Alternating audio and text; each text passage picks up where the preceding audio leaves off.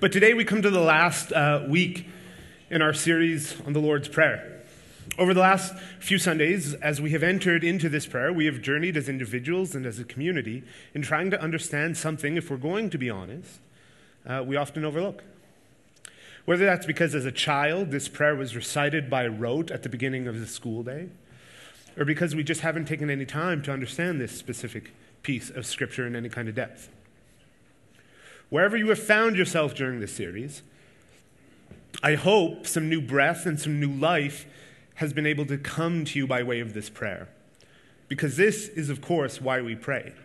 We pray not only for petitions and thanksgiving, but we pray to join with the divine creator in his endeavor to create new life.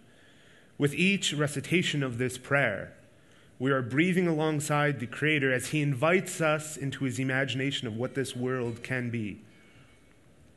Last week, Jeremy shared with us some thoughts about uh, what it means to forgive in light of the line, Forgive us our trespasses as we forgive those who trespass against us.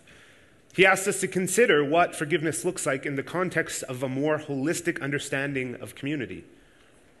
Instead of understanding forgiveness as just part of the social contract. Forgiveness, as this prayer imagines it, is more than just a price you pay when you've offended someone. Forgiveness asks us to step outside of ourselves to consider what it really means to exist in community with one another. The Our Father asks us, what would forgiveness look like if we participated in forgiveness in such a way that it helped usher in the kingdom here on earth? Here today, we have one last petition to look at. And we will turn our attention to the question of what does the Lord's Prayer have to say about temptation and evil in this world? But before we get into it, just remain seated and pray with me. Our Father, who art in heaven, hallowed be thy name. Thy kingdom come, thy will be done, on earth as it is in heaven. Give us this day our daily bread, as we forgive those who trespass against us as we forgive those who trespass against us. Sorry. And lead us not into temptation, but deliver us from evil. For thine is the kingdom, the glory, glory, forever and ever. Amen. So, voice number one. so, we have saved the best for last temptation and evil. Uh, that's a good, happy go lucky topic that might imagine to end off a prayer like this well. Makes sense. But uh, we have to remember that as it is recorded in the Gospels of Matthew and Luke, uh, there is no closing doxology. No, for thine is the kingdom and the power and the glory forever and ever. Amen. To the people who were originally hearing this prayer, the last line was a reminder of evil and temptation. At best, a sobering thought. In my mind, this would be like hearing a wedding toast that ended with a reminder that affairs and divorce are possible. Once again, not a bright note to end a wedding toast on. When I was young and first exposed to faith and church, it was in the context of Roman Catholicism.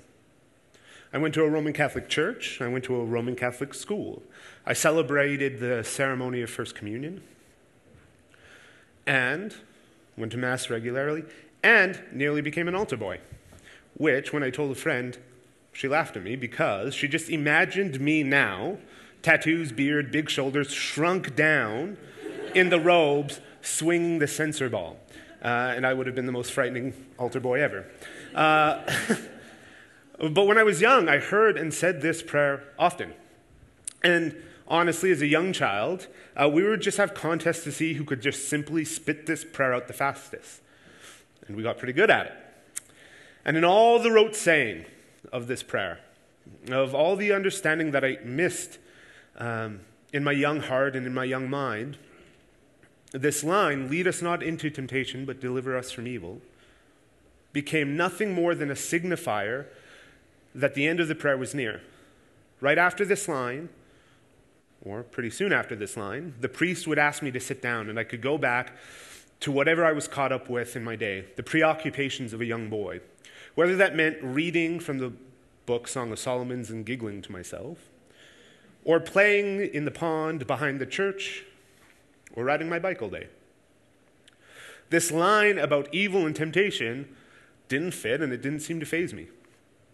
In the Lord's Prayer, we talk about things like God's name, forgiveness, daily bread, heaven and earth. And then all of a sudden, we are talking about evil and temptation. Now, to an adolescent male mind, when these things come up, the images that are conjured or may not actually be on point with what Jesus Christ was pointing us at. In my mind, there was a convoluted kaleidoscope of images collected from paintings and sculptures in the church rectory of demons and devils. Because that's where those things should be in a Catholic church's basement, right? Um, but also comic books and cartoons and all this other stuff that had evil stuff in it. So, in my young mind, uh, when I did actually stop to take the time to try to pray this prayer sincerely, I was literally being, I was literally praying to be kept safe from demons and the gates of hell. Like I see in my head pictures of these red iron wrought gates.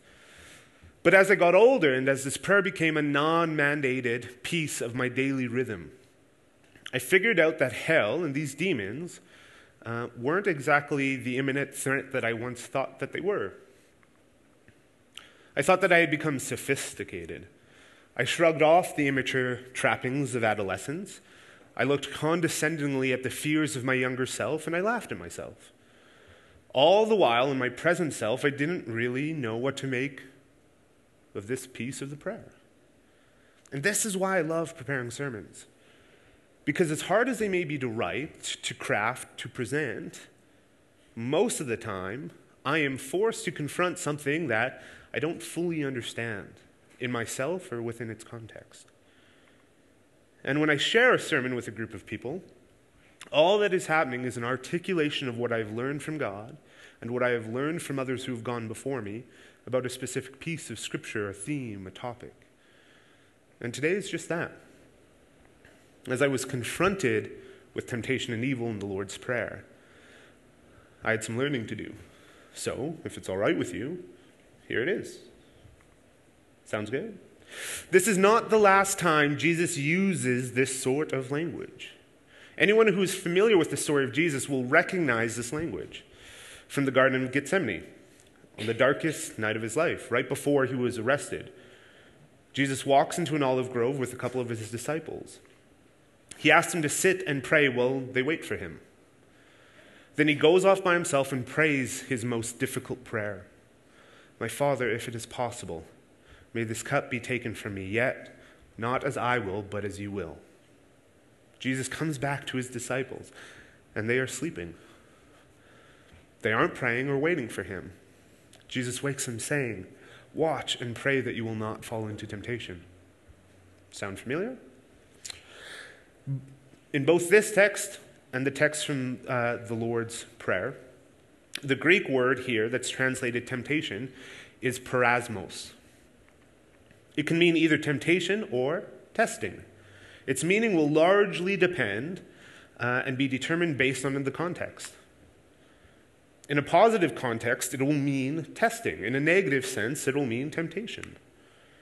Many commentators have suggested that because of the context of the Lord's Prayer, the word being translated as temptation is probably not the best way to translate peirasmos. That it should actually be translated testing. And so the line would read this Lead us not into testing. To be tempted means to be encouraged or enticed to sin. And God does not encourage us to sin. To be tested means to face difficult situations in order to see what is inside of us or to build capacity. This testing is sometimes painful, and yet we know it can be good. I spend time in the gym, testing my body's capacity to lift, pull, push, throw, slam, or just generally move heavy things with my body. I have a friend who says the goal of the gym is to lift more heavy things more times, more fast. That's pretty straightforward. I like that. I can get behind that. And I discover my capacity to lift heavy things by testing my body.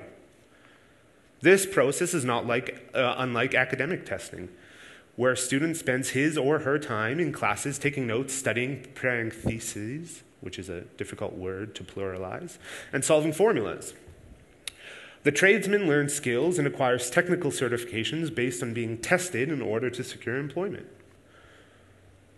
However, anyone who has been involved in any sort of testing knows that it's easy, uh, that it's not easy, but that it can lead to strength, awareness, and resiliency. So, if this is true for both the body and our mind, I would also like to suggest that this testing can be good for our spirits. Listen to what 1 Corinthians says. No temptation, once again the word testing, has overtaken you except what is common to mankind. And God is faithful. He will not let you be tempted, tested, beyond what you can bear. So if God knows us and tests us within our limits, why is it then in the Lord's Prayer Jesus is teaching us to save us from testing? For an answer to this question, we have to look at the intensity of testing. If I lift something too heavy, I can hurt my body. If I do too much mental testing, I can fall into mental fatigue where I just can't learn anything more. Any students in this room know that that's true. And if the Spirit is tested too much, instead of sharpening and finding faith, it could lose faith altogether. And this is what Jesus is asking us to pray for protection against. Who else would know better the danger of being tested beyond capacity? Remember the olive grove? Jesus prays these words My Father, if it's possible, may this cup be taken from me. In anguish, he's being tested. He knows what is coming, and he wants to shrink away from it. His words are barely a sentence long. But how long did it take him to pray them? His disciples had time to fall asleep. His simple prayer of obedience took just a few seconds to say, but the posture of service that he had to adopt to save them took much longer. Christ knew that the place he was meant to go, Calvary, was only for him. That the testing he was about to endure was going to be encapsulated by loneliness and solitude. He was heading to the testing, the time when all evil and darkness would collapse in on him and rage until they were exhausted and emptied. And from that darkness, he alone would emerge triumphant. See, the line we pray isn't really lead us into temptation. it doesn't even really lead us not into testing. What the line should read is something like this Lead us not into the testing that will break us. Lead us not into the hopeless, soul crushing, faith abandoning testing that Christ alone had to face and could conquer. And it is in this triumphant testing of Jesus Christ, we come face to face with the second part of this petition deliver us from evil. This line makes it impossible for us to ignore the fact that throughout the biblical account of God's interaction with his creation here on earth, there is something else at work other than God. The snake in the garden, uh, the slavery of people uh, by Pharaoh and King Solomon, the murder of Abel by Cain, the stranger tempting Jesus in the desert, the betrayal of Jesus by Judas Iscariot, the dragon from the book of Revelation. Scripture is clear evil exists. In one way, evil exists inside of each one of us. Uh, we make choices and act in ways that are not in line with the kingdom. This may look like little white lies, taking something that is not yours, but nobody will notice, or it may look like gossip Worse yet, it may look like nothing at all. It may be in the way we have postured our inner selves. Have you ever allowed pride to build unsurpassable walls around you? Have you ever allowed hatred to create enemies out of your neighbors? Do you notice the roots of indifference taking hold of your mind and of your heart? Do you fail to see the addict, the immigrant, or the vulnerable person as a bearer of the image of the invisible Creator? Has your interior life been shaped by things that deny and fight against the kingdom of God here on earth? These are postures and actions are one sort of evil. And then there is an entirely different kind of evil. An evil which feels bigger, which encompasses more than just all the actions and feelings of humankind, a systemic evil. An evil that has always looked to lash out in rebellion against the things of God This evil is the lion that is described in 1 Peter that prowls around looking to devour whatever it can. In the story of Pilgrim's Progress by John Bunyan, the main character in the book is on a journey. And on this journey, he meets a dragon like creature named Apollyon, which, when translated, means destroyer. This creature is described as having a mouth of a lion, the feet of a bear, a second mouth on his belly, and bat's wings. And as ugly and as terrifying as this is, if I was to meet this thing, the only thing that would really kind of freak me out was the second mouth in the stomach. Um, that would be a little weird.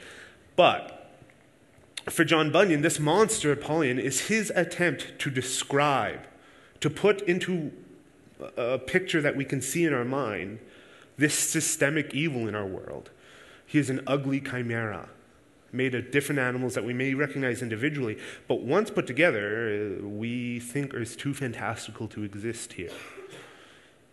The most interesting piece of this, of this description of this monster by, Paul, or by John Bunyan is this. He is a ruler of a city called Destruction, and he pulls flaming darts from his body in order to kill his enemies.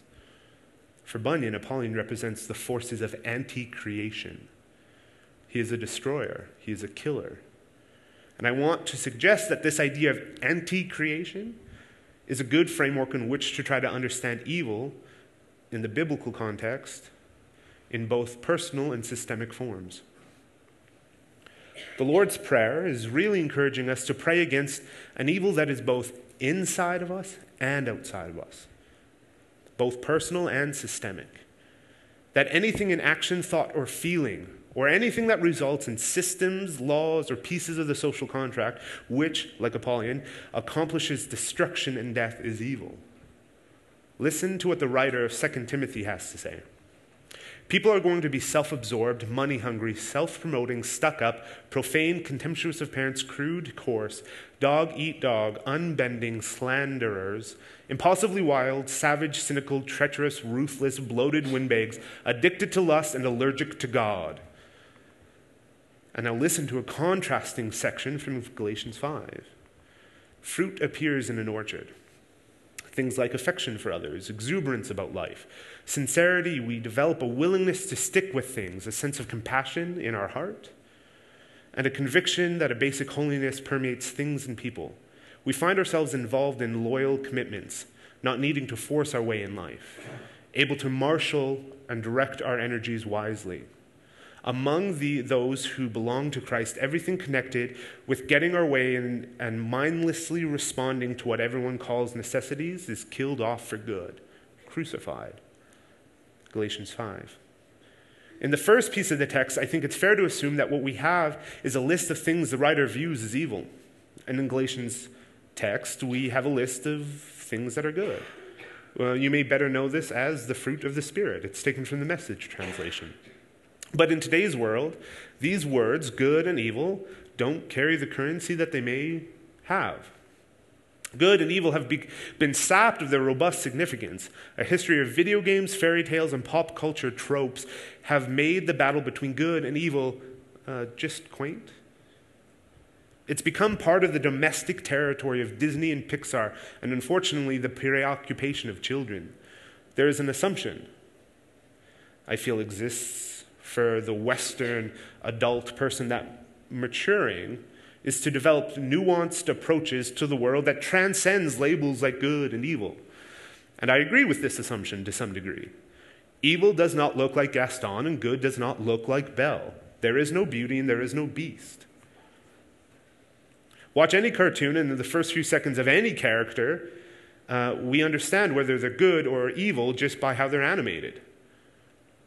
But this isn't how the world works. It isn't so simple. Evil is rarely so overt that just with a glance we know evil things from good things.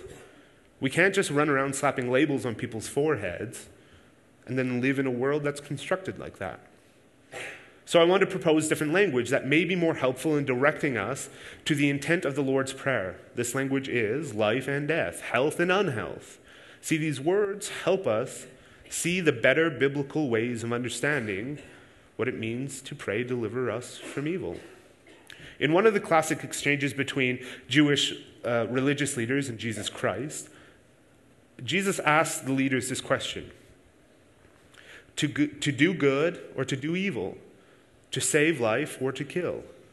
See, Jesus himself connects the activities which are good to the activities which bring life, and activities which are evil to the activities which bring death. And what is life other than health, and what is death other than unhealth? So then, an expanded reading of Deliver Us from Evil would sound something like this Deliver us from death, deliver us to life, save us from unhealth, help us to be healthy. See, if you were to ask me, this section of the Lord's Prayer is less about thinking uh, the list of sins we have committed and more about learning what it means to embrace healthy patterns of living and leaving behind unhealthy patterns. In light of this different understanding, some questions come to mind.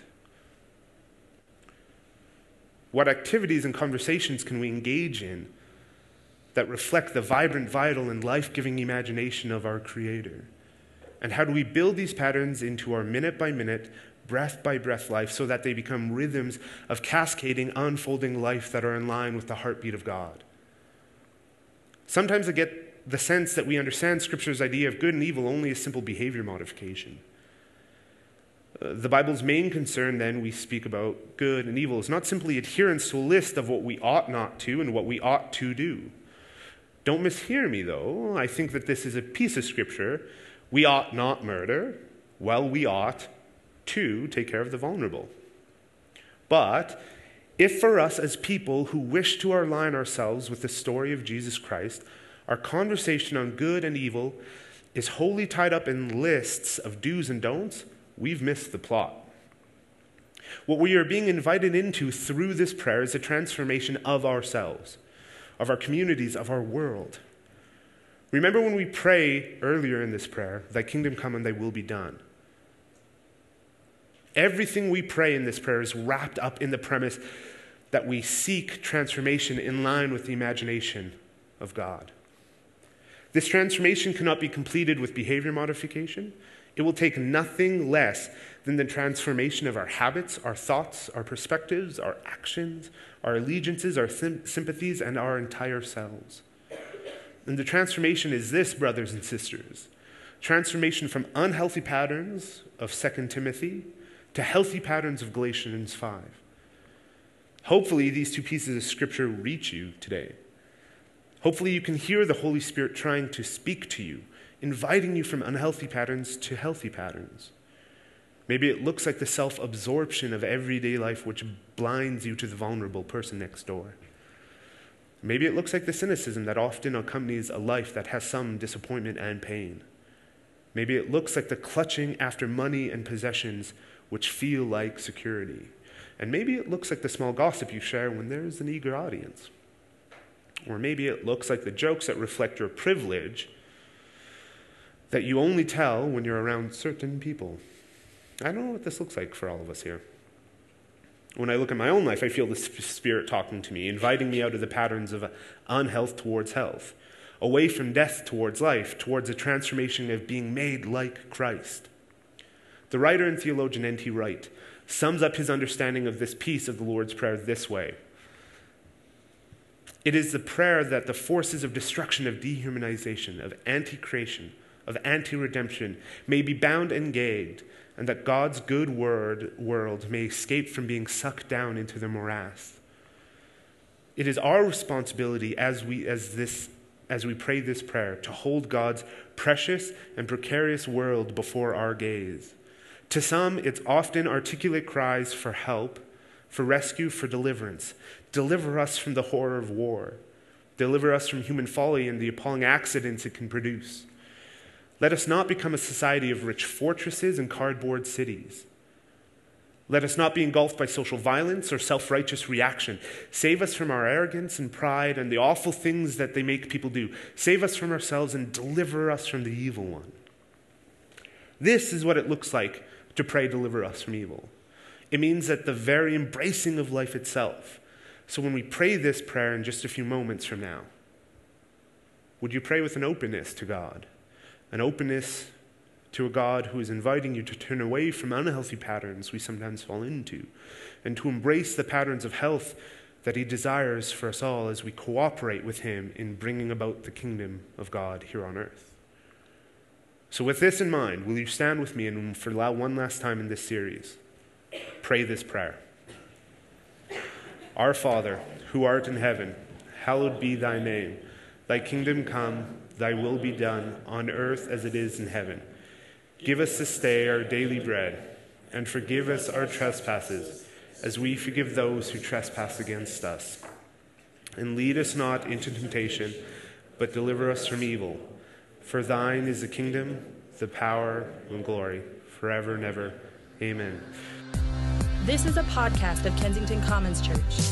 We believe that God is invested in the renewal of all things. Therefore, we want to live the good news by being part of the rhythms of our city as good neighbors, good friends, and good citizens in our common life. Join us on Sunday or visit us online at commonschurch.org.